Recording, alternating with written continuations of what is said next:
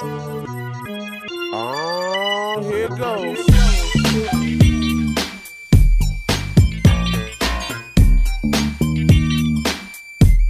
everybody. Welcome to another episode of the Two Smart Dummies podcast. As always, I'm your host, Marcus. And I'm your host, Big Facts Reed. Brady, what's up, man?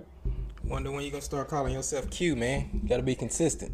I know, I, you know that that thought just crossed my mind. uh, but I've been I've been doing this so long now. Um, but the reason that that you're saying that we actually have a new podcast that we're launching uh, this weekend, maybe next week, um, called It'll be Random out this Nostalgia. Saturday. Saturday, uh, called Random Nostalgia with Rolo and Q.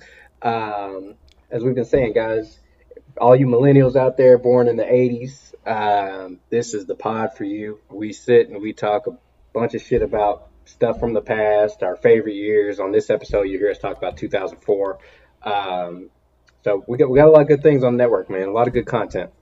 Yeah, man. I listened to it today. It's a really good podcast. Can't wait to uh, release it. I mean, makes you reminisce about the good old days. I know I'm old, but you know, it was a fun time, and I don't know if there's 2000s was a good time, man. It was really was, time, man. Fun, Everybody man. talk about the 90s, but I feel like 2000 might have been the peak. Yeah, nineties was dangerous. A lot of gang banging, people getting shot in the face. But you know, the two thousands was fun, man. It's more about fun, party, and energy. Uh, Yeah. you know what I'm saying? Crunk music, trap music, like a lot of stuff came in the two thousands, man. Hey, what talk about? I mean, like I said, a real underrated time, and we'll talk about some of from a basketball standpoint. We'll talk about some players in this episode from the early 2000s, um, some teams that kind of got lost in the early 2000s. So uh, we're gonna keep that pushing. But first, what are your thoughts on this Jordan doc? I don't even need to ask if you watched it. Oh, you know I watched it. Yeah, man, I liked it. Uh, you can tell that the first two episodes were kind of just building up. I'll tell you the one thing that got me uh, is when they played uh, "I Ain't No Joke" with his highlights, and when they played that LL Cool J, um, I think it was Game Two against Boston. That shit gave me chills. Yeah. Um, did you did you find out anything you didn't already know? Um, I don't think I ever really knew about the Pippen contract because I I didn't really care, but now it makes sense. You know what I mean? Um, but that's that's pretty much the only thing. Mm-hmm. Do I you didn't feel really. bad for Pippen? No, not at all. I don't He even signed understand. that contract. Yeah, I don't understand how people are saying that Jordan should have did anything. Number one, in the pros, there's always that unspoken rule is you don't talk about other people's contracts. You know what I'm saying? So that's what that was one of the things that happened with Donovan McNabb and uh, T.O. because Donovan spoke up for Westbrook, and then since he did that, T.O. expected him to speak up. But generally, you're supposed to stay out of you know contract business. Number Yeah. two. Pippen pushed for that contract after doing some research. Um, Pippen was, and, and you know, he had those family issues that he talked about. He was probably supporting a lot of people, but he was pushing for that extension. And I think it says something like the reason why it kind of hurt him is because he pushed for that extension, and then he didn't get the final two years of his rookie contract canceled. But he, it, it wasn't a terrible deal. Well, it was. The only terrible part about it is that he signed it for seven years. Seven years, yeah. If he would have signed that deal for five years, then he would have been good because like nobody was making a ton of money. I think it, Right. nobody made a ton of money till like '94. Even was, Char- uh, was that Alonzo Mourning? uh, Alonzo Mourning, yeah, but I think Alonzo was like in '96. I got it on my Yeah, because that was a Shaq. You're yeah, right. but but um yeah, even um Charles Barkley in his in his MVP season of 93-94 is making like two million dollars. You know Yeah. what I mean? So Yeah, it the, didn't. the it TV it rights only- hadn't hit yet. It was after the '93 season when the TV rights deal came up, and every uh, next thing you know, everybody was making money except for Jordan Pippen somehow. Yeah. So Yeah, salaries ballooned, so they made it seem like he just really got screwed. But actually, the contract that he signed was probably market value at the time. He made the mistake of signing a seven-year contract, and I don't know why anybody would ever sign like a seven, eight, nine-year contract. Like, I mean, I get it. It's like what he said, right? It's like I just couldn't afford to risk blowing my knee out. I, I mean, but like you said, the seven years is the bad part, not the Yeah. deal. It's the seven years. It just made no sense.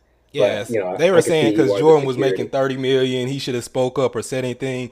But I don't understand how you can say that in the interview when you see that Krause was kind of like everybody's indispensable except Jordan. If Jordan was going to get anybody to stay, would have got Phil Jackson. He couldn't even get Phil Jackson to stay. So how could he get Pippen a raise? Right. I mean, that don't, that don't make no sense. So, what are your thoughts on Jerry Krause?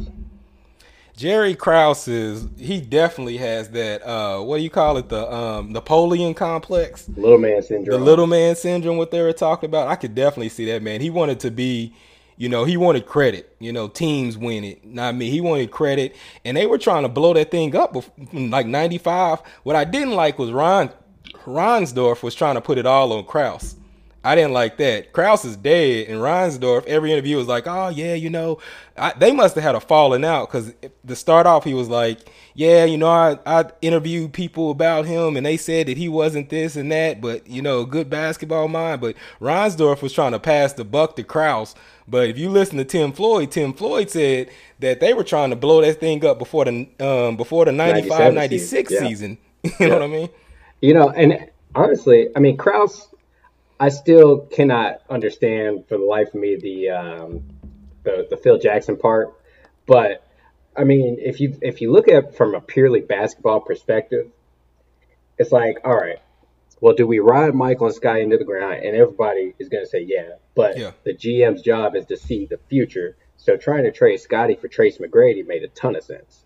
Uh, na- knowing what we know now. Yeah. Um, so you know, I think as a GM from a basketball on the court perspective, like I can respect what he's doing, but it was the little man syndrome, pushing Phil out, you know, um, openly disrespecting Scottie and Michael, especially when it came to the coup coach thing. But again, Yeah. I think that can be looked at from a basketball perspective as well.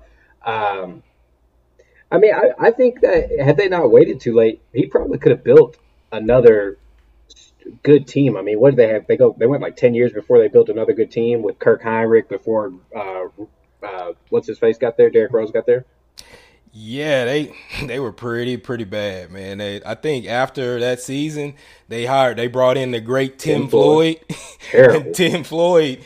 I think in his four seasons there, he won what? He went he won 40 he had he won 40 something games or something like he he had less wins than they had losses in the previous 3 years. Like he By did way- terrible.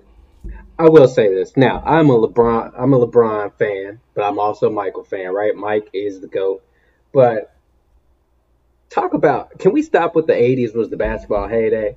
These motherfucking Bulls made the playoffs at 30 and 52. Yeah. Yeah. Yeah. I mean, That's crazy. yeah. I mean, listen, I know this that, that we, you know, this was the deepest elite, whatever. Like, yo, Well, well, making, I always say the thing is, is we judge stuff on how top heavy things are, and it was real top heavy at that time. Like, so the when you look at the top, the top of those conferences were super competitive. When you Right. got Detroit, you got Philly, you got um uh Boston. Boston. You Yeah. know what I'm saying? You got all these teams at the top where they're just Milwaukee, powerhouses. Milwaukee was really good in the 80s. Yeah, so you got these powerhouses that are fighting for playoffs. It's kind of like what you look, what you see right now in the in in the West, or like last year, where you got four teams that can win it, and you don't really care about the the other bottom teams, and that's what you saw. Yeah. So, um, anyway, man, Doc is really well done. Um, it's as advertised. I'm glad that they they're, they're doing an uncensored version of it. Um, I, I would ask you this: Do you think? See, this is what I do. You think Pippen was wrong for how he acted? You know, getting the surgery. My thing is that through this whole thing, like people were they were painting Pippen as one way, but he made that decision. You know what I mean? And somebody was saying like Jordan should have did this, Jordan should have did that. Well, if Reinsdorf, I don't know how true it is. Pippen never came on and said it wasn't true.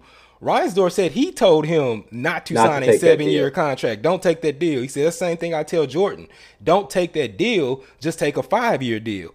And he took it anyway for security, which I understand. But if you take a five year, $18 million deal, you're still getting security. You know what I mean? Maybe he was Right. only offering him five years, you know, 12 or 16 but million. you, you got to think about it, right? Scottie Pippen is a country boy from Hamburg, Arkansas. Nah, that's no excuse. I, but you know what I mean? Like the the the nineties, early nineties, late eighties. That's the wild wild west. One thing that, that that I've learned as we've done a lot of research for like the basketball evolution pods, um, even the pod, or, you know, even this pod, as we look back at some of the teams and forgotten players, GMs player players weren't very smart.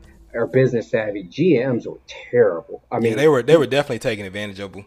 Oh my god, man. Um, so, you know, I think that basketball should look at LeBron James and really thank God for him because he did come in and like stabilize everything for players. um, you know, with player empowerment. Yeah, he definitely made them a uh, he he he made uh, players the NBA players union very strong. You know Correct. what I'm saying? So they stood they stand together. They can get stuff done. Like the NBA really don't want to test them.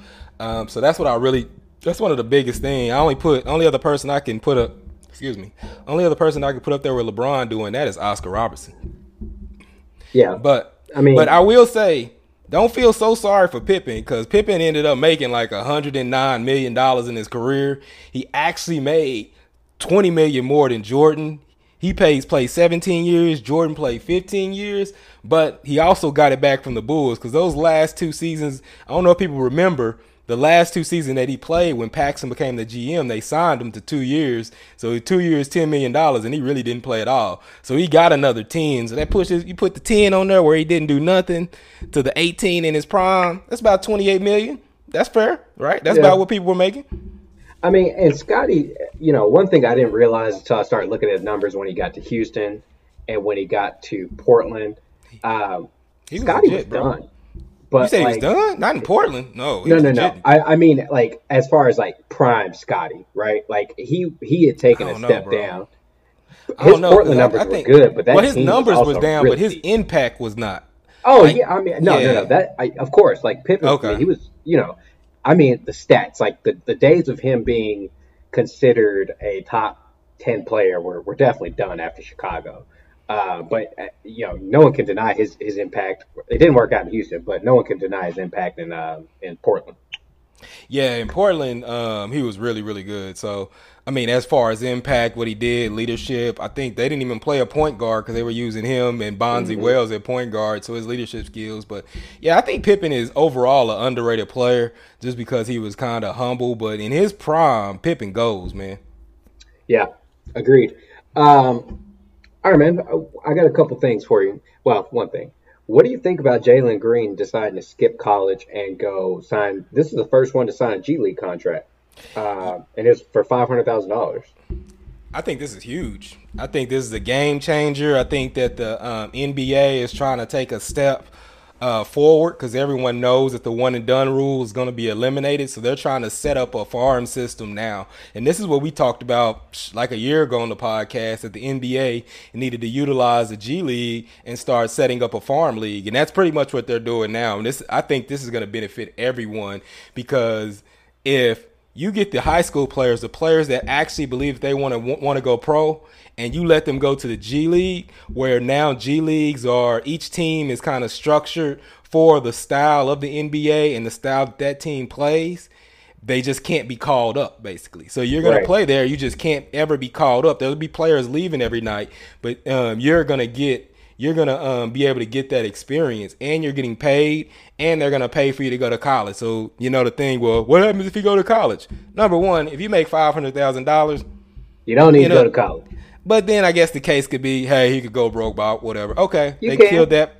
They killed that by saying, okay, we'll pay for you to go whatever college you want, whenever you want to go to it. Yep. You know what I mean? So I mean, be, be, it, it, makes sense, right? So now, listen, the, I, I, think it's better for the NBA. I think it's better for college. I think it's better for the G League. Uh, all around. If we yeah. can get these guys who are we know are going to be at least prospects in our system, it makes our game better. And you know, the the biggest problem with college basketball, I mean, you know, and everyone who listens to this probably really knows, I hate college basketball. If it's not Arkansas, I'm not watching it. Yeah. Um, outside of the tournament, of course, but um, you know, the biggest thing is you just can't follow the players. I have yeah. no idea who's who's what, and, and um, this will be a good chance for them to really start to rebuild programs with guys who want to be there for four years. So you get more Villanovas, Wichita States, um, a lot of these vet North Carolinas, these veteran laden teams um, that don't focus on one and duns. And these guys can go play basketball and we'll watch and we can connect. Like, oh shit, you know what, man? I really like Grant Hill. You know what I mean? Or Yeah. I really like so so.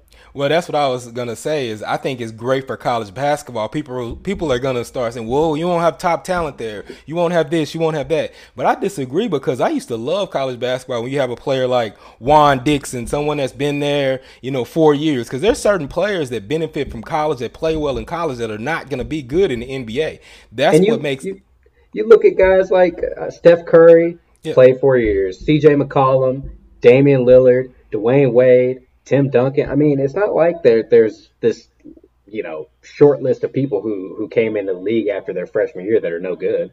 Yeah, that's what I'm saying. So I just, as a North, like I'm a North Carolina fan, and I've kind of been watching college basketball less because, like, there's really nobody for me to connect with. You know what I mean? Like, Coby White came. I know Coby White's gonna leave. You know what I mean? So even players that shouldn't leave that I would want to connect with, they're leaving early. So that's that's one thing that I think it's gonna be benefit everyone. Instead of having these kids go to Australia and these different places, I think just doing the G League, I think is gonna make everything better. Like I said, it's like a minor league basketball, and it's gonna make everything better. It's gonna make college better. It's gonna be better for the players. It's gonna give them some security. Even if they go and they're not ready, they might end up being stuck in the G League for three years. Isn't that better than being stuck in college? At least they get paid something. At least they Well- can get called up. Yep, and the difference was the D League back in the day was making no money, and they were Yeah. paying these guys. I had a buddy that played in the D League, and uh, he was like, "Yeah, man, we, I made like nineteen thousand dollars one year, and it it sucked." Um, so it, it looks like they're actually going to put investment into the G League, and you can see by rewarding a, a top high school recruit. Um, half a million dollars. I mean, that for an 18 year old kid, and it gives it takes it takes the pressure off that kid, right? I don't have Yeah. to go dick around for college for, for six months and, And go to class. Exactly. I'm, my class is basketball. I'm here to get better at basketball, and I don't have to worry about money. My, you know, if I'm coming from a bad situation, I can take care of my people. I, you know, and and live my life. And the best part about this is what people don't think. Everyone's saying like, "Where you going to class? You're getting an education." Blah blah blah. But what happens when you don't have to focus on that? When all you can, that's why I think going overseas is good. When all you can, when all you're doing is focusing on basketball, getting better, you're not focusing on going to class, you're not doing any of that. You can just do strength training, you can practice with um, grown ups, you can build your strength up. And that's the most important thing is that you can get stronger because what you see is you see some players come into the NBA and it takes them a half a year even to adjust to the game, the speed, the schedule, the traveling, all that. If you start in the G League, then you're already going to adjust to traveling, playing games. You know, they don't play 82, but they play enough where you can kind of adjust to the game, the speed, the training, the practices. And by the time you get into NBA, you don't, I think it'll be an easier transition in the NBA as opposed to going to college. Because even when you go to college, when you come to the NBA, you need a whole year. That's why you see kids year two be way better than year one, just because Right. their diet was good, they train, they shot. You know what I mean? They can work on their weaknesses. You have actual NBA coaches or you know assistants or people that's in the system that can work on your shooting. You know what I mean? And Well, because that's what you just said was the underrated part, right? Um, the college and pro games are two different games. I mean, they're they're it's almost not even the same sport. Um, Yeah. you know. So But it's also because college isn't focused on developing your skills. It's folk they're still trying to win. You know what I mean? So I might not need you to shoot a jump shot. You know, I just want you to rebound. I just want you to rebound. Did we know in college that Bam could shoot a jump shot? Did we Not at know in college that Bam could dribble and do all these things? No, just rebound and block shots. He gets to Miami like, oh man, this dude can take it coast to coast. He can shoot. We might have something here. Yeah, that's not what college. They don't find that out until they get into those scouting combines. But you, I mean, again, you look at guys, you know, like take the Warriors. Was Klay a four-year guy Who? or three? Klay Thompson. I You think said he was was he? I think it was a four. Yeah, at um, either three or four years. He was upperclassman yeah, when he he came was out of. Washington State. Draymond Yeah. Green was a four-year guy. Like, I mean, the argument that that you're gonna, you know, leave college basketball talentless is false. Um, that's what I got, man. Anything before we get into some of the lost players? I, I don't really know what the title is going to be of this episode. We call it the lost players. Lo, you know, forgotten about players, forgotten about teams of the. I think it's just uh the teams that were the team the forgotten teams, teams that may have been really really good but got beat by the Bulls or got upset in the first. You know what I'm saying? Didn't meet their potential, um, but they were really really good teams. Yep. Oh, and players, players that were really good that maybe never really lived up to the potential that they could be, or something happened. So we're just gonna give you reminisce, man. We're just gonna reminisce about some of these old players that really don't get the re- get the respect they deserve. All right. So who you want to start off with? Let me see. I want to start off. So we're gonna do a team or a player. Let's do a team. Team, team. Okay. My first team that I want to start off with, let's go with 2003 2004 Minnesota Timberwolves. Remember that team? Oh yeah, that was, All that was the, the best KG team uh, that he had. Yeah, this is the best Minnesota team ever. I mean, uh, so this team was kind of uh, interesting because they uh, signed Troy Hudson in 2002, 2003 is just kind of a, you know, just a pickup. Terrell Brandon ends up getting hurt. When Terrell Brandon got hurt, they had to. The Troy Hudson ended up starting that season, and it was like, man, they found something. He averaged 14.2 points per game, 5.7 assists, and if you've seen that playoffs, he just went crazy on those Yep. pick, pick and rolls with uh, Kevin Garnett. Them stupid 23 ass dreads. Yeah, 23 and a half points, five and a half assists, two rebounds, 1.3 steals in the playoffs. They they fell short, but what happened is you thought Troy Hudson was going to be, you know, the next point guard. Nope, in the offseason, traded for Sam Cassell. And when they traded for Sam Cassell, it formed a, a big three of sorts with Sam Cassell, Latrell Sprewell, and um, Kevin Garnett. That team right there was way better than most people remember. As I said, that they had the, they set the franchise record in wins. Uh, KG had his best season probably ever. KG averaged 24.2 points, 13.9 rebounds, 5 assists, 1.5 steals, 2.2 blocks. like he was a madman um, during that season. Sam Cassell, throughout his career, he had been clutch, um, did everything. So getting Sam Cassell, he's probably one of the more unappreciated players in NBA history with his I agree. leadership. He's kind of like a Chris Paul. Everywhere he goes, he wins, but he was traded like eight times. you know what I, I mean? I think Sam got two rings. Three. He got three. He got two. Uh, we, we'll talk about that later. He's on my list too. Okay, uh, bad, my bad, we my go bad, there. You know, bad. skipping ahead. You know what I mean? My we want to talk about this thing, but uh, yeah, coached by Flip Saunders. You had Sam Cassell, Kevin Garnett, Latrell Sprewell, Wally Szczerbiak, who was a knockdown shooter. Uh, Fred Hoiberg, I don't remember him. Hoiberg. Yeah, he was a knockdown shooter too. Troy Hudson as the backup. Trenton Hassell, you remember him? Long defender. Mm-hmm. You know what I'm saying? Uh, let me see who else was on here. Mark Madman, Mark Madsen. Mark Madsen. Madsen on there. Yeah, your boy Oliver Miller, uh, from Razorback. Razorback, and You know, Michael. it's funny. I actually ran into him. Uh, he lives in Arizona. He lives like uh, maybe 30 minutes away from me. Uh, I ran Oh, into him. I was like, damn, he looks familiar. He's a big dude. also has the record for the fattest player in NBA history. Man, he's a big dude. Wow. Yeah, yeah, but um, they it looked like this team had a real shot at going to the championship and trying to play for a title, man. Um, unfortunately, Sam Cassell got hurt, man. They swept. Um, they beat the Nuggets four one in the playoffs. They beat the Sacramento Kings, who was still really really good, four to three. Got to the um, final Western Conference Finals, and Sam Cassell hurt his back in one of those games in Sacramento. He couldn't play. Got swept by the Lakers, and that was the Lakers team that had Gary Payton, Kobe Bryant, Shaq, and Karl Malone. So that was that dynasty Lakers team. Because Sam Cassell was hurt, and he was really the engine to make them go. Um, they just didn't have enough to uh, get over the Lakers, and that's the one thing I remember this series. And this is my biggest knock on Kevin Garnett is that those two years in 02, 2 and 03 and 03 and 04, like he deferred way too much. Even though he was Mm-hmm. an MVP and he had all these stats, when it really came down to crunch time, he was too willing to pass it to somebody else to take the shot instead of just really dominating and taking over the game, man. And Which I is think why I think I always think Kevin Garnett's legacy, to me in my mind, right, is that's why I have Dirk above him. Um, and, and I know that you could probably put them in the same boat, but for me, uh, you knew who was getting the ball and who was going to take the shot with Dirk. Um, and yeah, KG, as dominant as he was, man, um, yeah, A, he never had enough help. I will agree with that for the most Yeah. part. But Yeah, other than that, I, I don't know, man. I don't know. I can't say that he didn't have enough help. I think that he did. I just think that he didn't do anything with it a lot of the times. And not I like say- beat the Lakers help though. I think he did, man. I mean, Latrell Sprewell guided the New York Knicks to the uh to the playoffs. You know what I mean? And Yeah. he, I mean, he Latrell Sprewell was in his prime. Like Latrell Sprewell is not, is a lot of people don't remember how good Latrell Sprewell was. Oh, he was very good.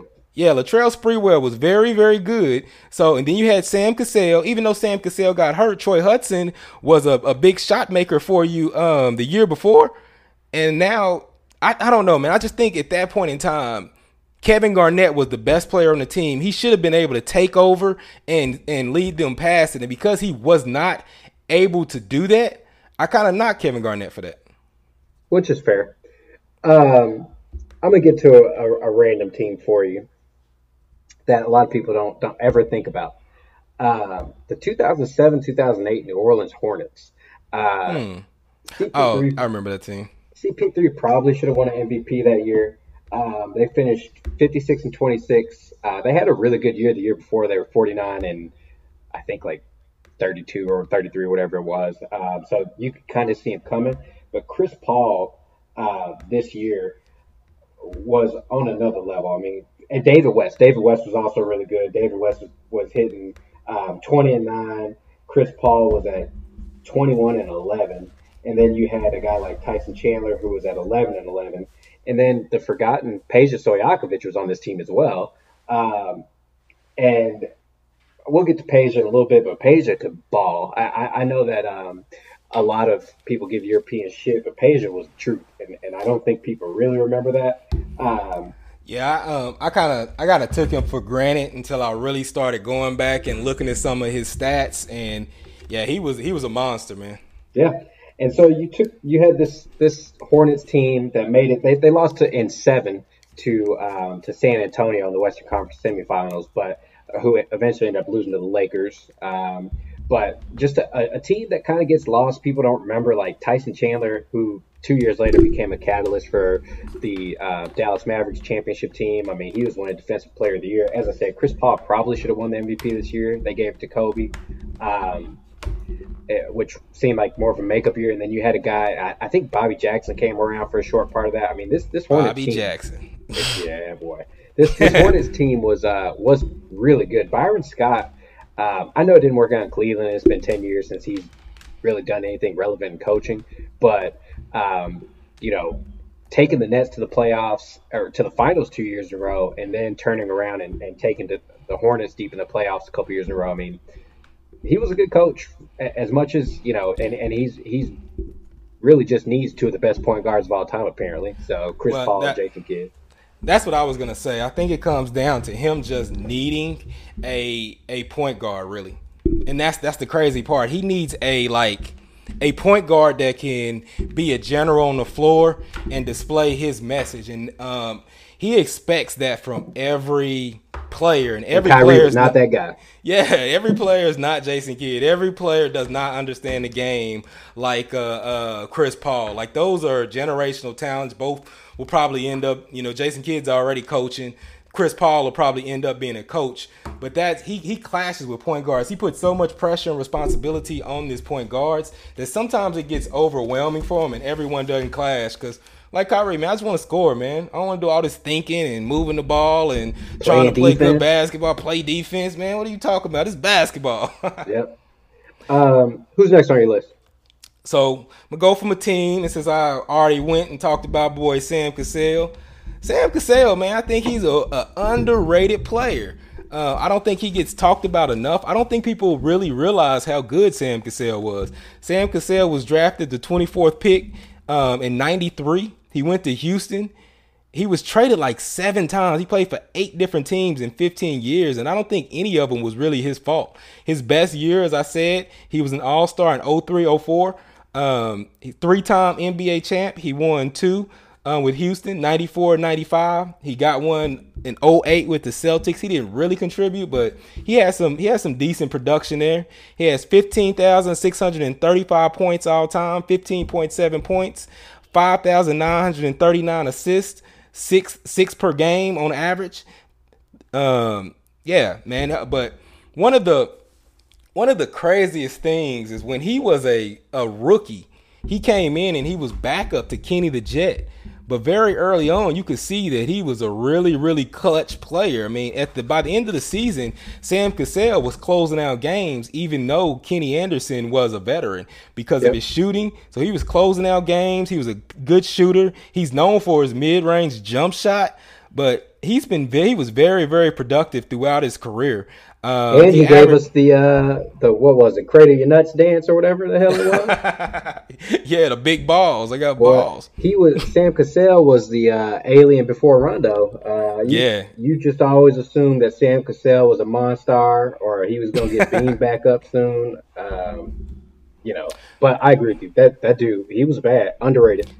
Yeah, his rookie season, um, when he was, they were playing in that, um, they were playing against the Suns in the Western Conference Finals, and he dropped twenty two point seven assists in Game Seven to for them to advance. In that game, in the Game Three of the Finals versus the Knicks, when they played, he scored seven points in the final thirty two seconds. So this is him doing this as a rookie with Hakeem Olajuwon, you know, Kenny Anderson. He's the one that's making these plays down the stretch, and that was big for them. In addition, that's why I know this is an unpopular opinion. I think that the Houston Rockets would have beat the Bulls either way it goes in 94. You know what I mean? No, 93. I'm sorry. 93. I think the Houston Rockets beat the Bulls in the finals, but that's here nor there. I keep telling people, man. I think you're not talked about this before. Anytime people say that the Bulls would have won eight or nine straight, it's just it ain't happening.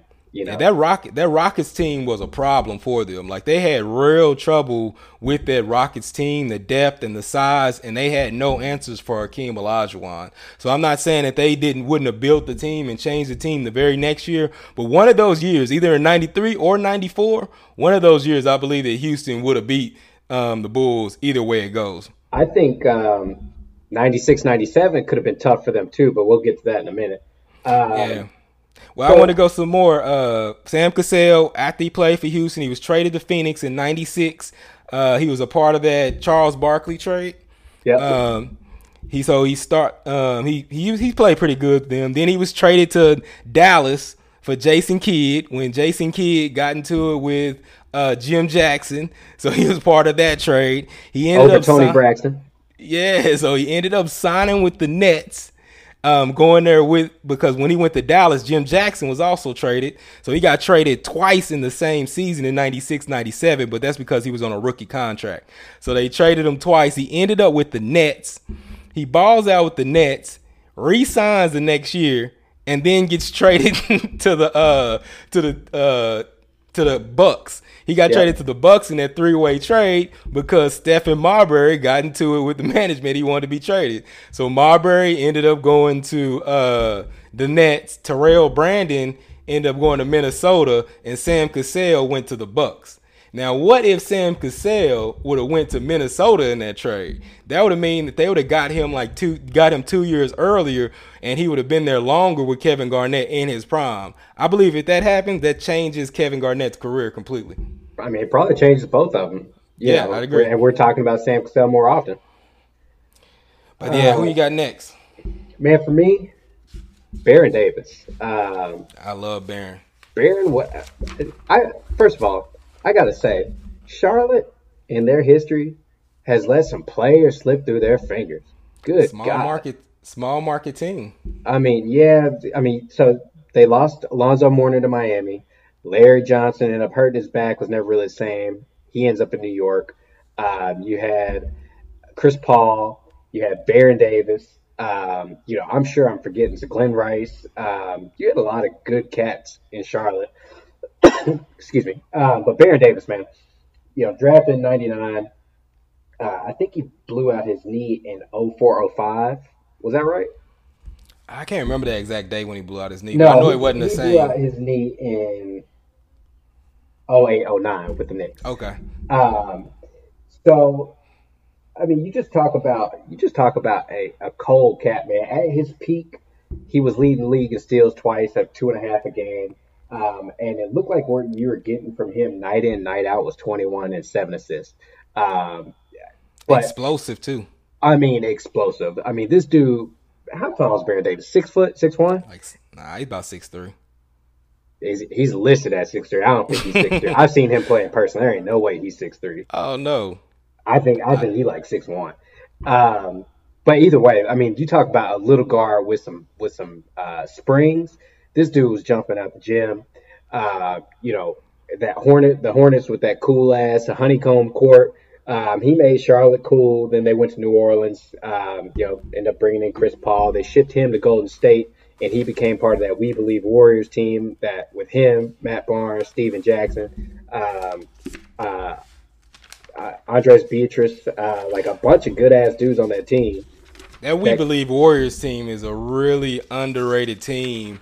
Um, yeah, I, I like that. We Believe Warriors. That's my a young Monta Ellis when Monta he was still Ellis. explosive, explosive and dunking. So yeah, And you know, we talk about Bear. The biggest thing with Baron Davis was it, he could never stay healthy, um, and then he finally ended up blowing out his knee in New York, and, and it was it was over in 12 years. Um, and, and of those 12 years, uh, he only played. I think he played less than 50, like six of those years. Um, so you know, we're literally talking about a six-year period with him where he where he was at 22, seven, and, and two and a half steals, and really dominating the league. Where you kind of lost that physicality of point guards, right?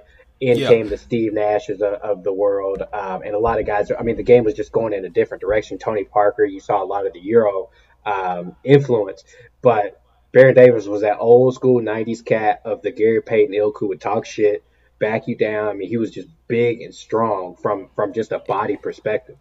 man, and the when he used to dunk on people. Man, It was- it would it'd be so strong and powerful because he was just so explosive with that bigger body. I mean, if if Baron Davis would could have been like six six maybe, he would have been dominant. Yeah, you know what I mean? legitimately. Like it's just his height, but the way he exploded and got to the rim and used his body to really, you know, move people around and push people around. Like he's definitely one of those players where you can say, man, what if he could have stayed healthy? I think he's in that argument of like a Penny Hardaway and these other players. Like, what if? Because Yeah. he had all the skills. So I definitely agree with that, man. Who's uh, who's, who's your next team? So my next team, I want to stick with my boy Sam Cassell. I think this is one of the really, really underrated teams in history.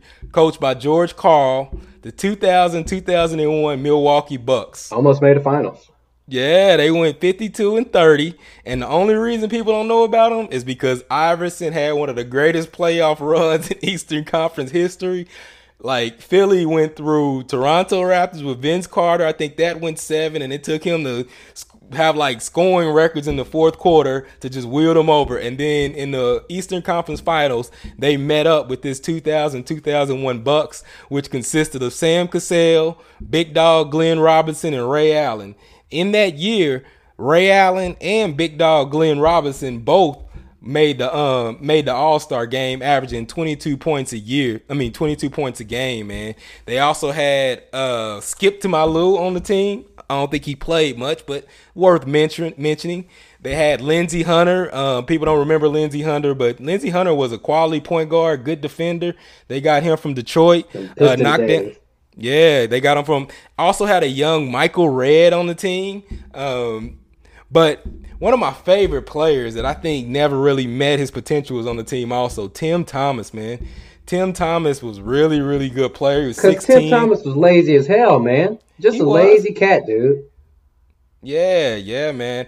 Um, but yeah, man, I think that 2000, 2001 Bucks team, man, if Iverson wouldn't have just went crazy on them and just been a dominant force, I think that team, I mean, they still would have got beat by the Lakers, but it was a more well-rounded team than, um, it was a more well-rounded team than, uh, than the, the Sixers, in my opinion.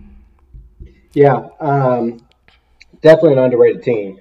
Um, yeah, like I said, I mean, close to was Toni Kukoc on that team?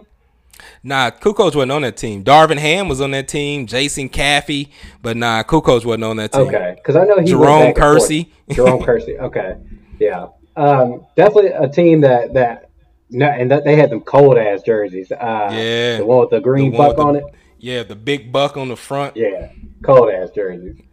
um, man, my next team I want to talk about is the 96-97 Houston Rockets.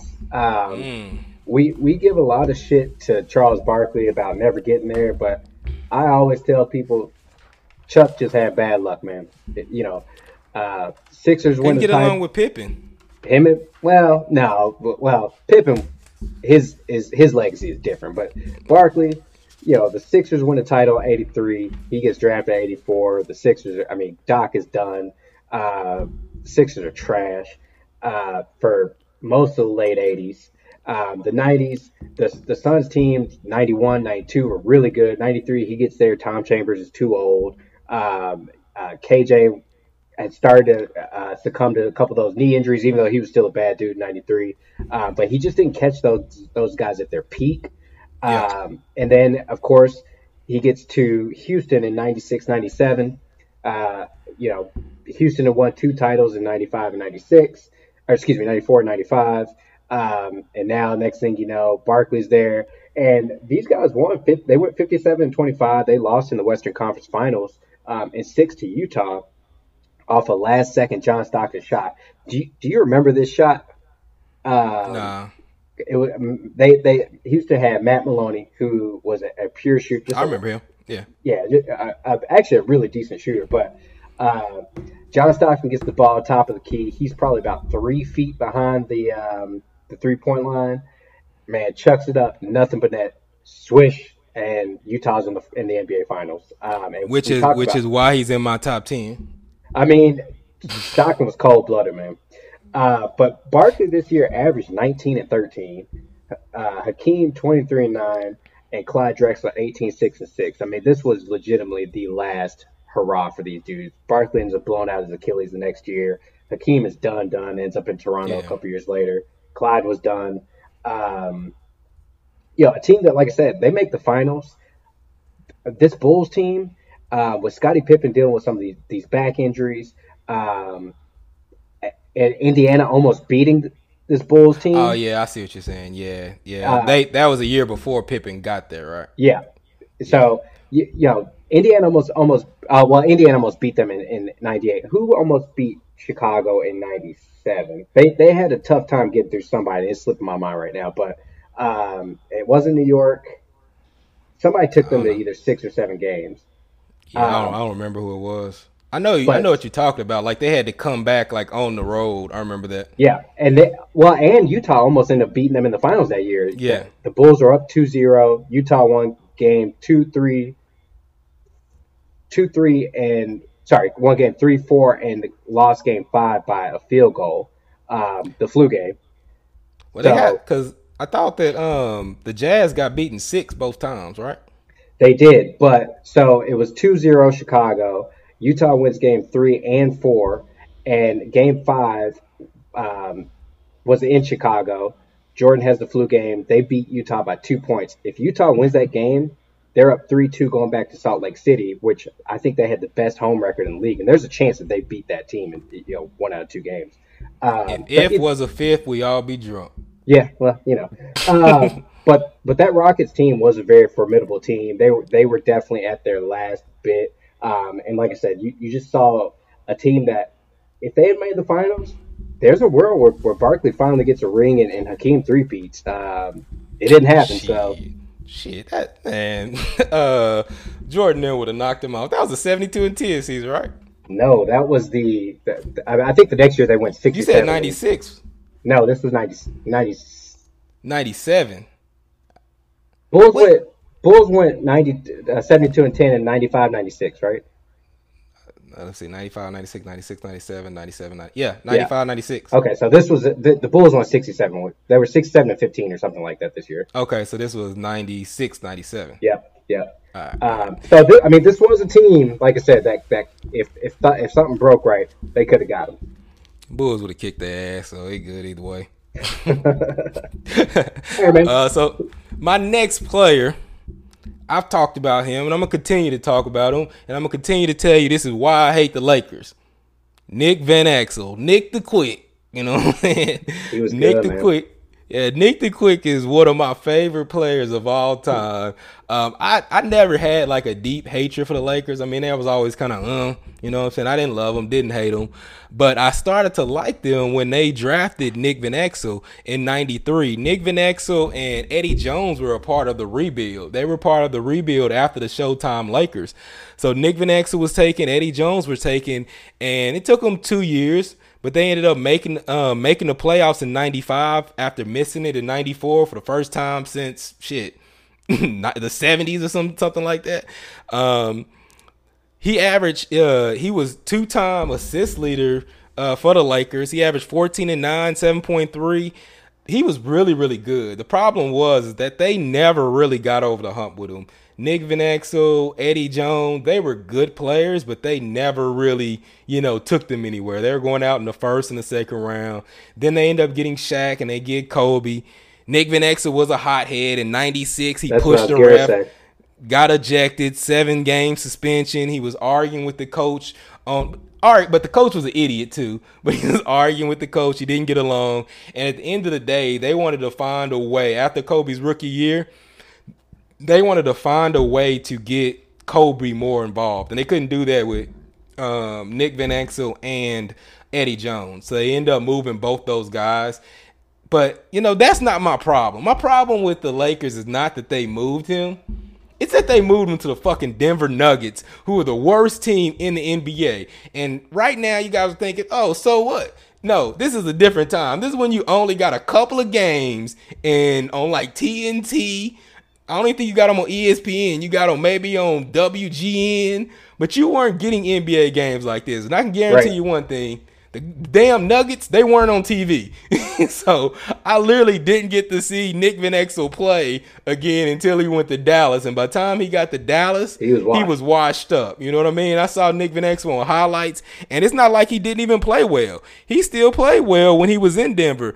Uh, I think he averaged what, like this first year in Denver, he averaged like 24 points a game. He was still balling. Man, He just- was cold.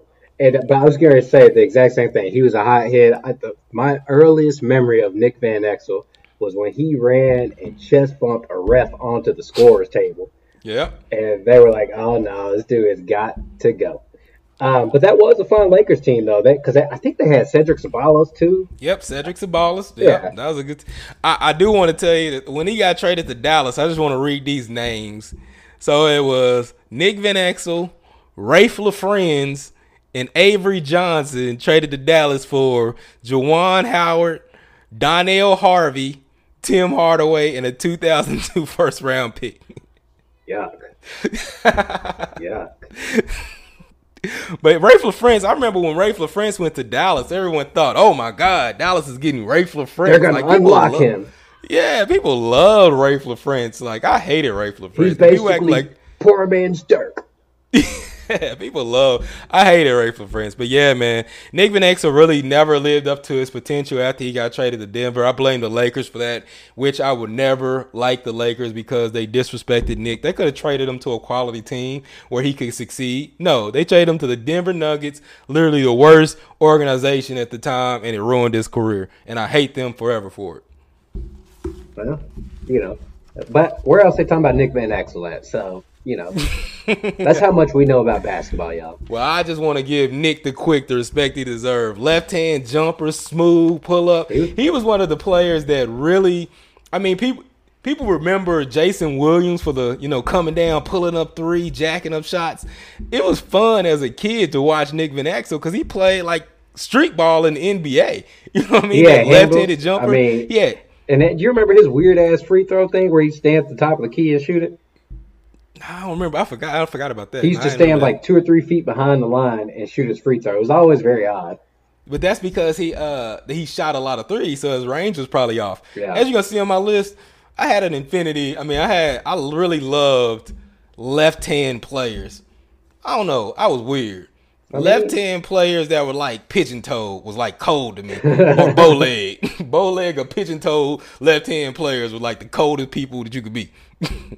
So next on my list, um, Gilbert Arenas. Oh Uh, yeah. Agent Zero. Gilbert had a very weird career. and a very short peak. I mean, this cat was only in the league 10 years. Talk about a class. And, and see, so you and I always talk about basketball nostalgia in the early 2000s, and I think that this was like peak bad. Like I, I don't. I think I think we were in a shallow talent pool in in, in during this time. Um, you think about a lot of these teams; they only had one guy. You know, Paul Pierce, uh, T Mac in Orlando. Uh, you know, you know what I mean. It was just a, a lot of scattered crap around the league. Um, but Golden State with with Gilbert Arenas kind of popped out of nowhere near you too, uh, and he had only been in Golden State for two years. I still have no idea how he got to Washington. Did they trade him? I really don't know. I think he may have signed as a free agent. That Golden State team was like it's weird because they were they had talented, but they were really bad. But a lot of talent came on that team. You know what I'm saying? They Yeah. had one time they had Jason Richardson, Gilbert Arenas, and Antawn Jamison, who they had drafted, Yeah. and they were a really fun team to watch. Yeah. But then, like two of them ended up on Washington, And I can't really remember how it happened. But, yeah, me either. you know, but Gilbert Arenas, man, at his peak, he went through a three-year stretch of 29 points a game, 28 points a game. Uh, well, excuse me, 25 points a game, 29 points a game, 28 points a game. Um, and these Washington Wizards teams were battling the early LeBron Cleveland Cavaliers. Um, but They also had uh DeShawn Stevenson DeShawn on that team who- that was that would give LeBron. A, uh, I don't know if he gave him trouble, but he could get in his head a little bit. Well, because DeShawn was crazy. Um, Yeah. Like, uh, it was one of those guys where I'm pretty sure LeBron was like, yeah, he might fucking choke me out. Uh, you know, he got the, because what he had, the, the Mount Rushmore tattooed on his throat or something crazy. yeah, Like, just, I, I don't know what it was, but I mean, I, Ah, I was a fan of DeShawn Stevenson, but yeah, they Um, flamed out too. Gilbert basically had a four year peak where in Washington, where I mean, you talk about like a shooting star or a comet or something, and, and was was out immediately. Um, he blew his knee out in 07, 08, um, didn't play in in uh, 2008 or in 2009. Came back for a short period of time in 2010, 2011, and basically was just never the same. And then of Did course you mention the injury- gun? It's uh, once, once he brought the guns in the locker room, um, Washington kind of realized like, yeah, this guy's already blown out his knee and he ain't worth the headache. So but but no, that's not true because Washington signed him to a hundred million dollar contract. was that that summer? Yeah, they like signed him to a hundred million dollar contract, and I'm pretty sure he was still injured. Like they signed him with the knee injury. They ended up having to trade that contract, and then for some curious reason, Orlando trades. for Orlando took it. That's right. And then he ended up on Memphis. Like one, yeah, like one year into it, Orlando trades for that hundred million dollar contract. A dude that got in trouble and got suspended for the guns had a knee injury. They trade for the hundred million dollar contract and get stuck with it. And I think they one of the that's when that um what is that thing called that stretch provision? the amnesty rule. the amnesty clause. rule came in and pretty much saved them from that contract. But the weird thing about Gil- Gilbert is he started off with humble beginnings. You know what I mean? Mm-hmm. Like being in Golden State, nobody knew who he was. He goes to Washington, he proves himself. That Washington was probably one of the worst teams ever. Not on the court, but I'm talking about environment wise. That locker room was like one of the worst locker rooms. It, it pretty much hurt JaVale McGee because we see how talented JaVale McGee is Nick now. Young too. Yeah, Nick Young was there, JaVale McGee. You had Gilbert Arenas as the leader for those. Just a clown We all we all know that JaVale McGee, I mean, Gilbert Arenas is nuts now, so it wasn't good. But Gilbert, he went from being truly humble to truly arrogant. You know Yeah. what I mean? And it was just like one of the biggest polar, like bipolar things you've ever seen. But, But- I, I, I agree. On the court, that dude was at his peak. I mean, everybody remembers the shot where he took for damn near half court, turned around before it went in, and it. And, I mean, Gilbert Arenas was incredible. If y'all out there are bored and just are looking for, you know, something to watch, go watch some Gilbert Arenas highlights from, uh, you know, 04, 05, oh- from basically from 04 to 08. Gilbert Arenas was a problem. Um, but you know, ne- never really, like I said, a real strange career, a short career, probably a guy that uh, for you probably won't ever really talk about again. Um, Yeah. But that's what I got. Who's on, who's uh, what's next team on your list? Next team is the 92-93 Phoenix Suns, man. Uh, your boy Charles Barkley. They went 62 and 20. Was coached by Paul Westphal. Um, they just traded for uh, Charles Barkley. On that team. They traded Jeff Hornacek, who was an All Star. I mean, yep. you know, of the Jazz fame, but he was an All Star. Tim Perry and Andrew Lang. Some people say this is the best trade in Phoenix Suns history, which it obviously is, I mean, because they got Charles Barkley, uh, who went, who became the MVP of the league that very season they traded for for Jeff Hornacek, Tim Perry, and Andrew Lang. How does that even happen? Still. So that year, um, as I said, Charles Barkley became the MVP of the league. They also signed Danny Ainge that year. Dan Majerle and Charles Barkley were MVPs. I mean, not MVPs, All Stars that year. Um, really good team, man. They had Danny Ainge, Charles Barkley, Tom Chambers, Cedric Ceballos, Richard Dumas from Tulsa, Richard um, who was yeah, he was really impactful though. 15.8 points a game. They had KJ Kevin Johnson, Dan Majerle, Oliver Miller was also on this team. But um, Kevin Johnson only played 49 games because he got injured, and this team still went 62 and 20. They went to the playoffs. You know, it's funny because as good as this team was going 62 and 20, in the first round they were down 2-0 to the Lakers. and this is back when there was a five game series. So 2-0 looked like you were in trouble. They end up winning the next three, go 3 and 2 to get past them. They beat the San Antonio 4 to 2.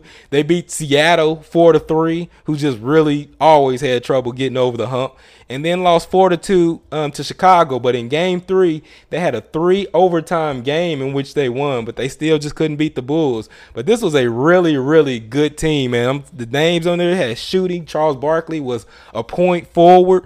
Um, Jordan was just too much, man. This is early Jordan. This is prime hungry Jordan, and they just couldn't get past him. Well, and people don't remember, I, you know, I, and I now that I'm looking at this at my list, I kind of wish that one of us had uh, done KJ. Kevin Johnson was the truth before he hurt his yeah. knee, and he used to get Magic Johnson problems. Uh, but it seemed like KJ didn't really love basketball. He was just kind of there because he was good. But and, and goes to my point with Charles Barkley and bad luck. If if Charles Barkley gets to Phoenix two years sooner, yeah. Phoenix has a legitimate shot at a title. I don't. I think they take that Portland spot in the '92 finals. Um, True. In the '91 finals, who was that? Was that uh? Oh, that was the Lakers. That was an old Lakers, Lakers team. No, that was an old Lakers team. Yeah. So I, I mean, but I mean, I don't know. That Lakers team was still good. They were they were a running team. But Phoenix, you know what I mean? They they lost to they beat Phoenix in the Western Conference Finals. So you just assume if Barkley's yeah, on had, that team. Yeah, you true. If you add Barkley to that team, then it's it's probably a different story. But I mean, some people's career go like that, man. You just you don't have control of where you're gonna go. So, um, are we on players or are we on team still? Uh, I just did. Uh, I just did a team. Okay. So, uh, my next team is going to be the 0-2 Sacramento Kings. Um, you know, in all reality, this is a team that probably should have won a title. Um, they got cheated 100%. I mean, you can't even find this game on YouTube. David Stern has burned every bit of evidence of this tape um, from Game Seven of, of, that of the um, Western Conference Finals against the Lakers. I mean, tr- a true travesty. And the East was so bad at this time that it was basically whoever came out of the West. I mean, you saw the Lakers were beating the hell out of everybody in the East. Um, the Spurs are beating the hell out. I mean, whoever it was, the West was the actual. The Western Conference Finals might have been, might as well have been the NBA Finals. Um, yeah. And this Kings team was really, really good. Um, they went 61 and 21. Um, they ended up losing in I want they lost in seven to in the Western Conference Finals, but uh, real emergence of Peja Stojakovic, Bobby Jackson, uh, Mike Bibby, uh, Doug Christie was a was an all world defender uh, Chris Webber, Vlade Divac. I mean, you you put this team in today's league, and that's a good team. Uh, they were one of those early passing the basketball ball movement teams where everyone one through five could make the right basketball play. Vlade was an excellent passer. Um, Chris Webber was an excellent passer, and Peja Stojakovic could flat out shoot the lights out the gym. Um, and Mike Bibby was clutch. Um, a team that I mean, like I said, this this they probably get lost in the shuffle, kind of like no one talks about that 2000 uh, Trailblazers team. Uh, but those Kings teams back in the day were very, very good. Yeah, yeah. I mean, I agree, man. They kind of they kind of got screwed over, but You know what can you do? You can't go back and rewrite history at this point. Yep. Uh, who's next player on your list? Well, next player, I'm gonna go with Damon Stoudamire, man. Damon Stoudamire is probably one of Mighty my favorite Mouse. players. Mighty Mouse, as I said, man, I'm I had an infatuation with uh small left hand quick guards, man. Damon Stoudamire was drafted in '95 as the number seven overall pick.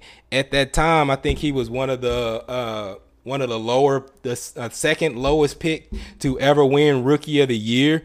He had an ex- outstanding rookie year, man. He averaged 19 po- points, nine assists. Uh, he was second in scoring among rookies. He set the rookie three point record at that time for 133. Um, he beat Dennis Scott's record. He was third in assist average by any rookie ever. You know what I mean? Like he had he had an outstanding rookie year. The problem is he just couldn't keep that momentum going. You know what I mean? He was on a bad Raptors team. I don't know if they overused him or what, but he was one of the first guards to really come out and really focused on shooting three pointers because at that time they weren't shooting threes like that in 95, 96. Like what he was doing was amazing coming in shooting six, seven threes per game at point guard being like 5'10. Yep. Um, so that's one of the biggest impact. I mean, he ended up getting traded to uh, Portland for Kenny Anderson and Alvin Williams and Gary Trent Jr. And he just never was the same. His best years were in Toronto. He was a role player for Portland. Like I said, he was even on that team that faced the Lakers with Scottie Pippen and Bonzi Wells. But he got benched during the season. He showed up during the playoffs. But basically, after his first couple of years as a rookie, he never let lived up to what he was as a rookie, man. But he's still one of my favorite players. Super nice dude too. He played for Memphis, coached in Memphis. Um, got to meet him a couple times. Really nice dude. Uh, but yeah, it seemed like he only had like a three year stretch where he was really good, and then was never the same after that. Um, I agree. Uh, Yeah. Next player on my list, Peja Stojakovic. Um, again, I, I won't go too deep into this, but Peja was was the truth. A career 17 point uh, average, um, and that's with a couple of, of uh, you know, everyone has a. His first year was was iffy, and they still weren't sure if, if the year. Yeah. I think he was drafted the year after Dirk, um, and we were still very unsure about um, Europeans at that point. But he winning a title in Dallas, he was um, very instrumental with with these um, uh, New Orleans teams and Sacramento teams. And I forgot he played in Indiana for uh, half a season before he went to New Orleans. I didn't even know that. Yep. But I mean, at his peak, you're talking about Peja Stojakovic was um, 24 and six, 21 and five. I mean, so uh, you're talking about for a guy that wasn't like a physically overpowering player, a dude who could just straight up shoot the lights out the gym. And I think if Peja and he could handle the ball, he could pass the ball. He's a, he and Hedo Turkoglu. Um, you know, you, you're talking about guys in 2020 that maybe you can't build a team around them per se, but they're definitely if they're your second best player, you you got a real shot. Yeah, man, Peja was really clutch too, man. He he was a pure shooter. You can depend on him. You know what I mean? And he he could light it up, man. So Peja is the, a really good pick, man. Uh, so we're on teams, right? So my next team, I'm going to go with the 03-04 Pacers.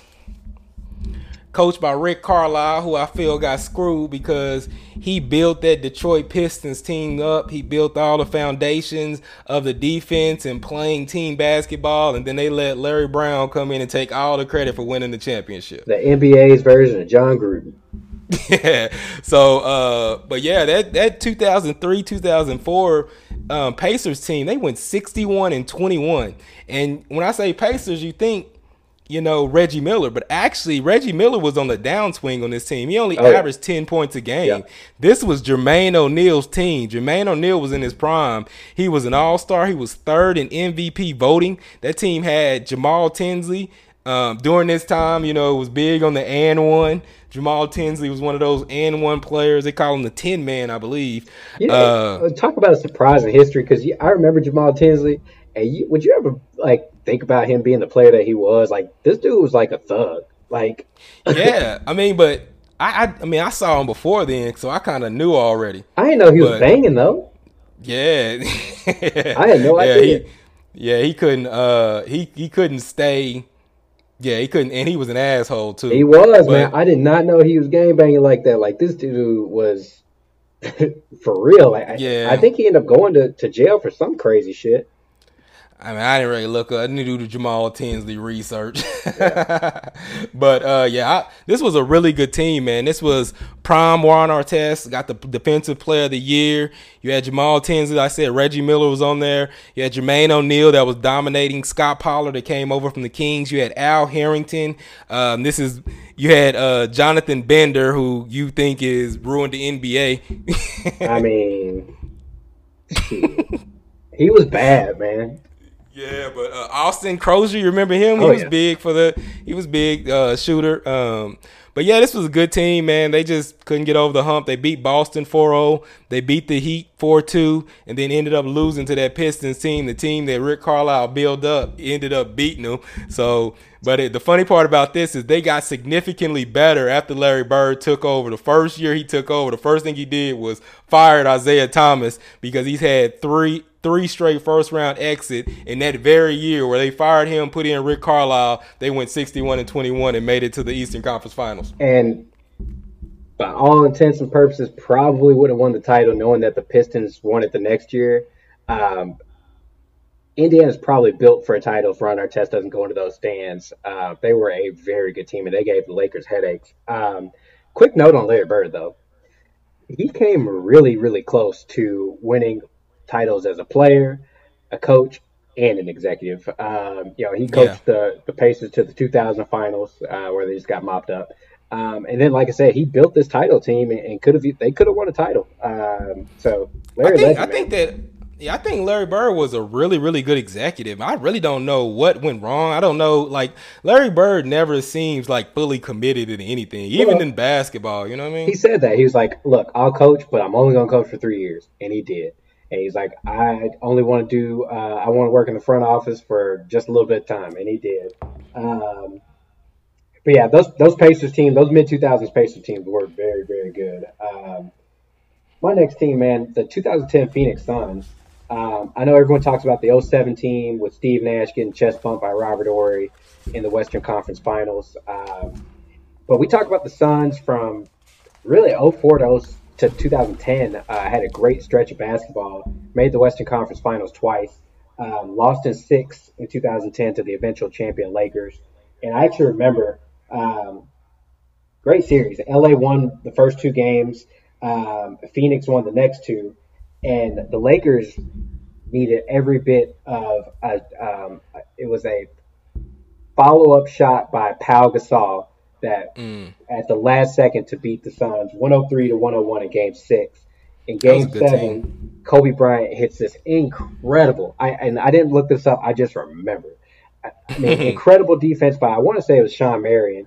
Um, incredible perimeter fadeaway, uh, mid-range jumper uh, in the corner, and man, he hit this shot that was just so incredible.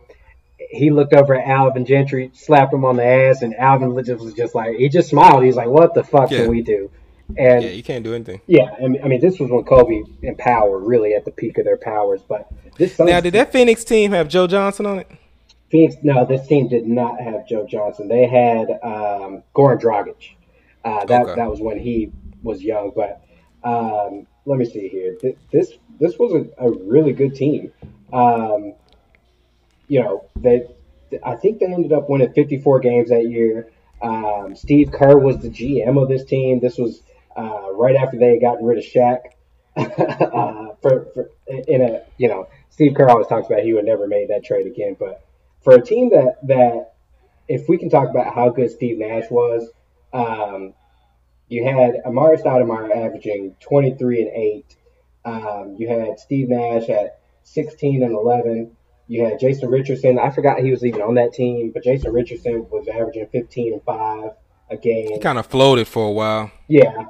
And, and then you had Grant Hill, who only averaged 11 points a game, but was a real defensive nightmare um, at this point in his career.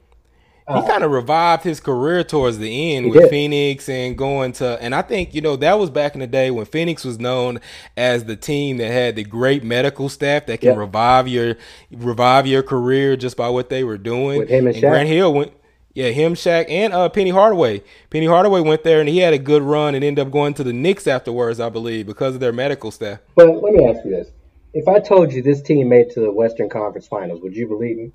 So after Grant Hill, we got Channing Frye, Jared Dudley, Robin Lopez, Goran Dragic, Leandro Barbosa, Lou Amundson, and Jarron Collins and Earl Clark. Yuck. Yeah, but you got to remember, Leandro Barbosa was cold right there. When they isolated him, Leandro Barbosa got to the rim and He wheeled was up. so fast. Yeah, he he kind of took everyone by storm. Did they call him like the Brazilian blur or something like that? the Bla- Brazilian blur. Le- Leandro, Leandro um, Barbosa and Dragic together were a real problem because were. they both could kind of spread you out, isolate. Don't shit on them, man. They were hard to guard, bro. Yeah. So people may not remember um, that that 2000. I mean, the Suns have had some good teams throughout history, and, and they just could never get over the hump. Um, who's your next player, man? My next player, I'm gonna go with the franchise, Steve Francis. Um, he had a career from '99 to about 2010. He was the number two overall pick in '99. Uh, it's funny because he was drafted by the Vancouver Grizzlies, and he said, "I will not play for you guys." Said no, thank you. No, thank you. And I think he had pretty good reasons. He cited he refused to play because the distance from his home in Maryland, taxes, endorsement deals, and the most important, God's will. and the fact that Vancouver was pure trash at this point. Yeah, they were. They were. They were really, really bad. But he st- he said he would never report. Then he actually tried, and they were having negotiate. This was back when rookies didn't have that set salary, so he was trying to negotiate his salary. He went to Vancouver and had some kind of big incident in the airport, and then it was just kind of over. So he ended up getting traded in a three-team deal with 11 players, which was the largest at the time. The Grizz got Michael Dickerson, who is another one of my favorite players. Michael Dixon. Thank you. So is Yeah. Sharif Abdul Rahim. Yeah, um, Othello Harrington, Antoine Carr, uh, Brent Price. Brent Price is look kind of like your Matt Maloney. You know, Houston always had those little random shooters Yep. that were real good. Um, a couple of firsts and a couple of seconds, and that sent him to uh, Houston.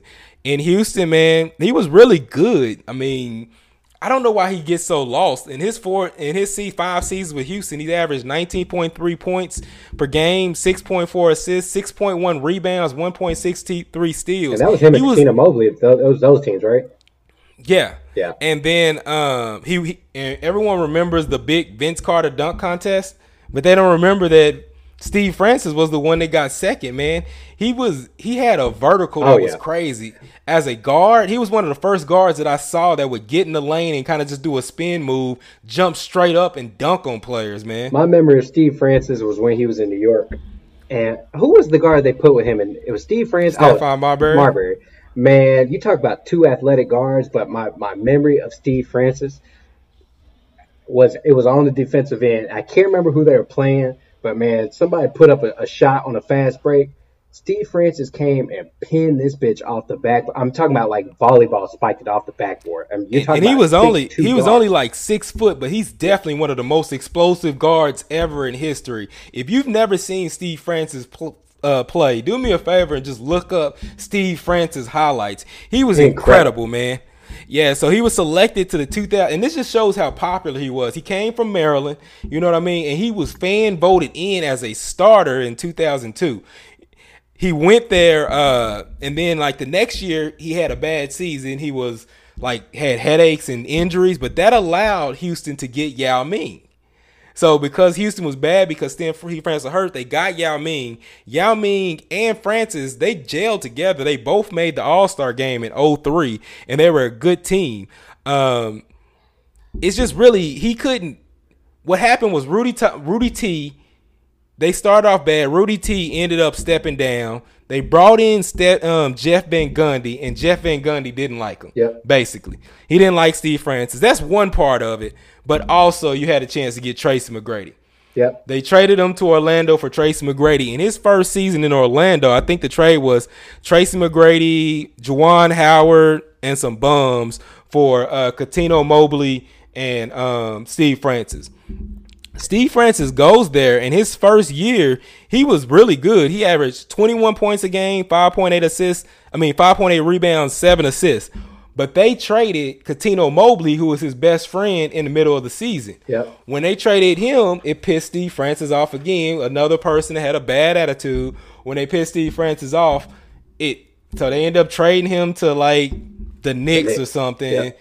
And it just never really worked out after that. Steve Francis went from being incredible to average as fuck Yep. in, in a in a blink of the eye. Yep. And I don't really even know how. I think it was drugs because now you kind of see how he is after basketball. So it probably was drug related. But the dude was like one of the fan favorites. He was one of the better players in the league. And once he left Houston, he was just like a shell of himself after that first year in Orlando. Can we, I give an honorable mention real quick? Uh, you mentioned Brent Brent Price, and I do remember him. He was a good shooter. Uh, but can we talk about his brother, Mark Price? Talk about a bad dude in Cleveland in the '80s. If y'all ever want a real treat, go watch Mark Price before he blew his knee out. That dude, Yeah, Cleveland, I, I, I like Mark Price. Cleveland was a, Cleveland in the '80s was a real problem um, with him and, and Brad Daugherty. But uh, my next player, you mentioned him already, Tracy McGrady, man. Um, Yeah. I, I think people know that Tracy McGrady was good. I don't think they remember how good Tracy McGrady was. Um, you know, he goes to Orlando with the assumption that he's going to be playing with Grant Hill, um, who Grant Hill had just hurt his ankle and was really never the same. Um, and then it turns out in the year 2000, they almost got Tim Duncan. I mean, you talk about a Yeah. real what if. Good night. But Yeah, that would be crazy if they did that. T Mac led the league in scoring twice, uh, averaging 32 points a game, 28 points a game. But basically, as soon as he got to Orlando in the year 2000, uh, he went from 15 points a game in his last year in Toronto to 27 points a game, 26 points a game, 32 points a game, 28, 26, um, 24. And then, then he gets traded to Houston. Um, he's back down 24, 25, um, and then 21. And so, so T Mac had a The the one thing with T Mac though is T Mac got drafted at a high school, Right. And he came into Toronto with a lot of hype, yeah. but he missed his rookie year with like injury. So Toronto really didn't get to see him. Um, and then Vince Carter came because he got drafted before Vince Carter, right? 97, and then Vince was 98. Yep. Yeah. So he was there, even though they're cousins. He came in right after high school. Vince was in college. He was hurt his rookie year. Vince Carter comes in and just is the dominant force that Vince Carter is, right? And he becomes the star. But even on the in the last year when Vince Carter and Trace McGrady was there together, I don't know why Toronto wouldn't have signed Tracy McGrady because he was the defensive stopper. He was like the Scottie Pippen to what Vince Carter was doing. Yeah. He was the defender there. He just didn't get the ball as much as he wanted. So when he hit free agency, Toronto didn't value him. And at that time, Toronto really wasn't paying people. People didn't want to stay there because of the taxes. There was a lot of stuff going on with those Raptors teams, so he left. But if you could have kept Vince Carter and Tracy McGrady together, that Toronto team would have been a lot better because when he went to Orlando, that team was really good and you really saw Tracy McGrady break out. And I still don't even think Tracy McGrady met his potential because, as I said, Tracy McGrady was a really good defender. It's just that when he got on Orlando, he didn't have anybody else to score. So he was trying to save en- energy. This was during the time where star players try to conserve their energy so they can score more instead of playing defense. But I think Trace McGrady could have been a better player if he would have focused more on defense and stopping people and not just scoring. Yeah, uh, but truly, truly, I mean, everyone talks about how they remember, yeah, or Kobe saying that that was definitely the toughest guy he ever had to guard. I mean, T Mac six. If T Mac played today, lethal. That's probably the best. You think that's best player in the game? You said what? Well, not, okay. If T Mac plays today, I don't know that he's LeBron, but he's nah. a top three player. Kevin Durant. He's more Kevin Durant. Yeah, but I'm saying he's but, a top but three. I mean, but if if you if you if you give Trace McGrady the rules today, and how explosive he was, how he shot the ball. I mean, there was a time. What was it? What did he do in Houston where he hit like 13 and 12 Uh, seconds. yeah, thirteen points and like twelve, like something crazy. Like he was a monster. But again, injuries kind of hurt him. Like from a rookie through his career, he just really couldn't stay healthy. Because he Even always when had he a got bad to back, Houston, and then he ended up having microfracture knee surgery. But the back was the really thing was the thing that really you know set him back because when he would get going, the back injury would give him problems. You know what I mean? So Trace McGrady definitely didn't live up to his potential, but he's one of the top talents ever in our league. No doubt. All right, man. Let's wrap it up. We got uh, a couple more players, a couple more teams. Who is your next team? Uh, my next team is the Supersonics, man. Uh, I gotta see which year because these dudes were good for a couple They years. were. But but um, it's gonna be the 95 96. So I went with the finals um team, the 64 and 18 Supersonics team. But you could have went with a couple of different Supersonics team, man. I didn't realize their record. Like the Supersonics over a five year stretch, they won 60 games three times. I think it was from 92 to like 97 or something like that. They won 60 games, average 50, 50 games per year, but they were just underachieved in the playoffs. One of those years they won, I think it was 93 94. They won 60 games and got beaten the first round by the Denver by Denver. So with Gary Payton and Shawn Kemp, they were a really, really good team, but they underachieved. And it's funny because they turned into the Oklahoma City Thunder, which pretty much did the same thing. It's like that style followed them all the way to Oklahoma City, having getting good talent, having good teams. But this team had Gary Payton, Shawn Kemp, Sam Perkins. They had Hersey Hawkins, who they traded Hersey for. Hawkins was who was cold a- too. Hersey Hawkins was a good player. He was a lockdown defender. Yeah, that's true. Um, Nate, Nate, Nate McMillan, Detlef Schrempf. They um, traded for David Wingate from Charlotte too, who was also a good defender and a good shooter. A rookie, Eric Snow. Um, Gary Payton won Rookie of the Year that year. Gary Payton and Kemp were both All Stars. They uh they actually almost messed up because they beat the Kings 3 1. They beat the Rockets. They played that Jazz team. They got up early on the Jazz 3 to 1. But the Jazz came back and tied the series. And the Sonics won by four in game seven at home. But I mean, this team was just really good. I just don't know if it was the coaching or what it was. This was another George Karl team. The run that they had from 92 to like 97, they should have had at least more final appearances or something. But it's just it's just crazy that as good as the records are that you see, they underachieve so badly. But you can't. That's what. That's one of the rules. You can't never take anything for granted. You think, oh, we'll get back. Oh, we'll be good. You never know what's gonna happen, man. Yep, I agree. Um, my last team is the 1997 Indiana Pacers. Um, Another team that throughout history has gotten close and could never get over the hump. But They're a lot like the Sonics. yep, Always bad luck. and but people don't remember how close they came to ending this Jordan uh, and, and Bulls three-peat. Uh, 98. Scottie Pippen could, um, you know, he was Scottie Pippen's back was done. Um, and but the one thing, and so they ended up losing to the Bulls in the Eastern Conference Finals in Game Seven um, after finishing uh, 28. And man, Larry Bird almost got. The, I didn't realize Larry Bird almost got to the finals twice as a coach. Yep. Um, wow. Um, but I mean, just a, a really incredible. I mean, everyone remembers from that series Reggie's game, game winner in Game Six, where he pushes off Jordan and hits the three. Um, and it was a close Game Seven.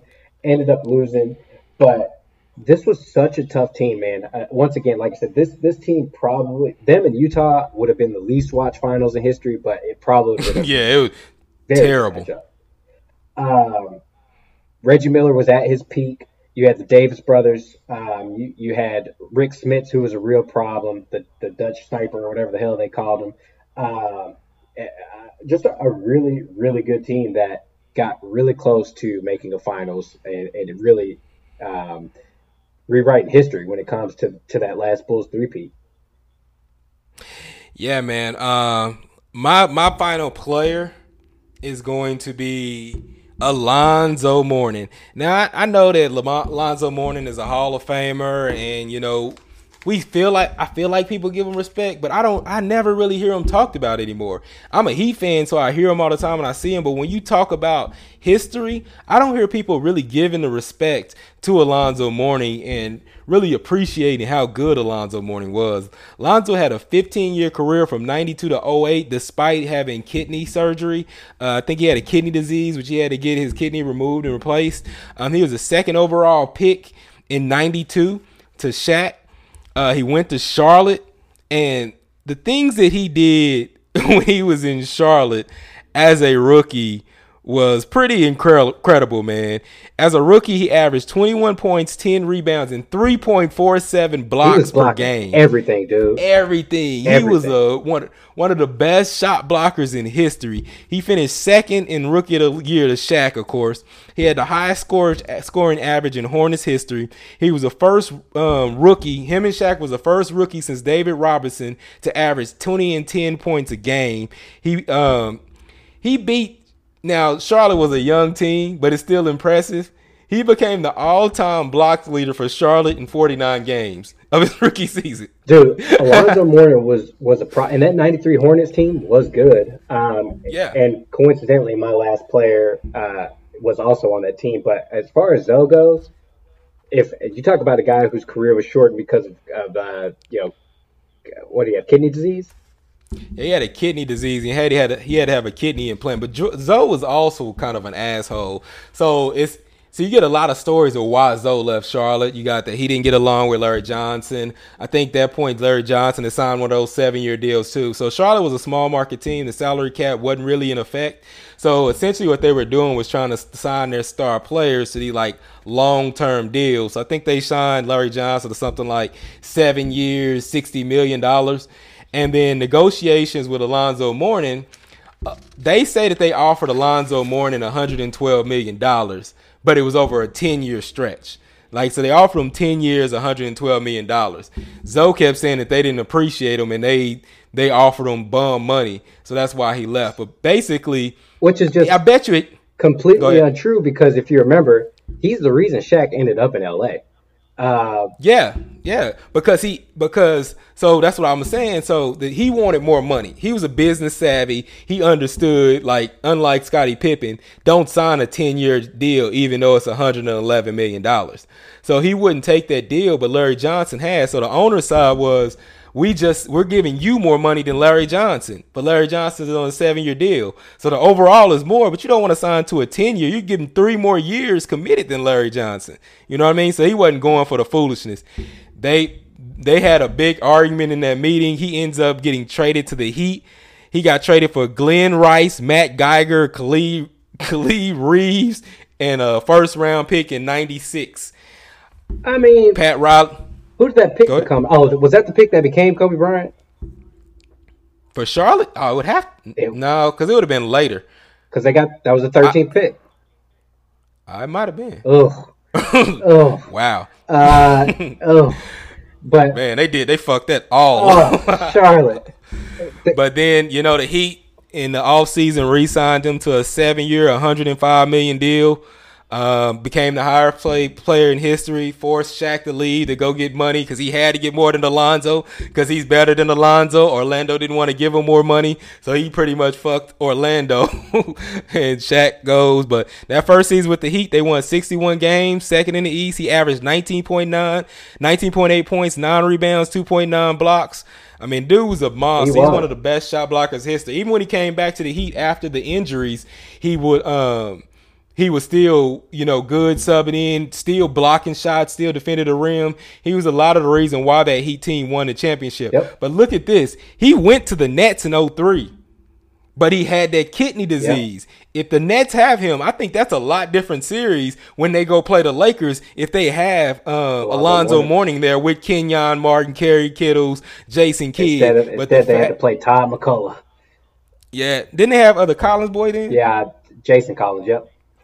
Yeah, but if they would have had Alonzo Mourning, I think I believe that series would have been a lot different. They wouldn't have just ran through those Nets teams with Alonzo Mourning. So uh, last player on my team, uh, uh, uh, from on my list, you we've already talked a little bit about him. We mentioned his name, Larry Johnson, Grandmama. Um, you know, eh, from ninety shit, from ninety two to ninety six. Other than the Bulls, I think the Hornets might have been the coolest team in the league because I Coolest team, yeah, the yeah. I remember having uh, uh, Hornets uh, like bedspread for my bed as a kid. The starter jacket, the court was cool. that Hornets starter jacket was fire. Oh though. my god, I was so happy when I got that. Uh, Hornets, Chiefs, Raiders. yep, I mean, talk about the day. If you didn't have a starter jacket, you was not fly. um, but grandmama coming in, uh, dressing as a woman, uh, on fa- you know, nobody even took it as weird. It's like, look at this big old cool black dude. I want to be just like it. And he I was mean- on Family Matters. This dude was everywhere. Uh, but With the big gold slug in his mouth. Yep. I mean, but he, he was part of those UNLV teams with him and Greg Anthony. That man, they came in and they, I mean, they wanted they won a national title in '90, and they and uh, came in and oh no no no, they didn't win a title. They ended up losing it too. Nah, nah, they won one. Did they win? Okay. They yes. they went they went back to back. They won the first one, I believe, And and, then they the lost one? the next one.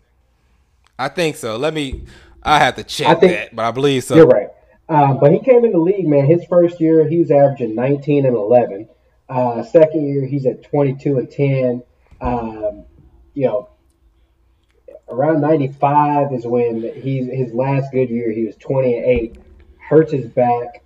Um, ends up getting traded to the Knicks. Makes the finals with the Knicks in 98, 99, albeit in a lockout season, but was a real crucial part of that team with him and Latrell Sprewell. Um, but Larry Johnson, man, for, for a real short window from I'd say '92 to um, to '96, was a very very good player. One of the coolest players in the league. Um, just too much weight on his back, man. But I, I if, if he'd come around a little bit later, I think Larry Johnson's probably a different player because he could shoot, he could defend, he could rebound. Uh, he he was a good player.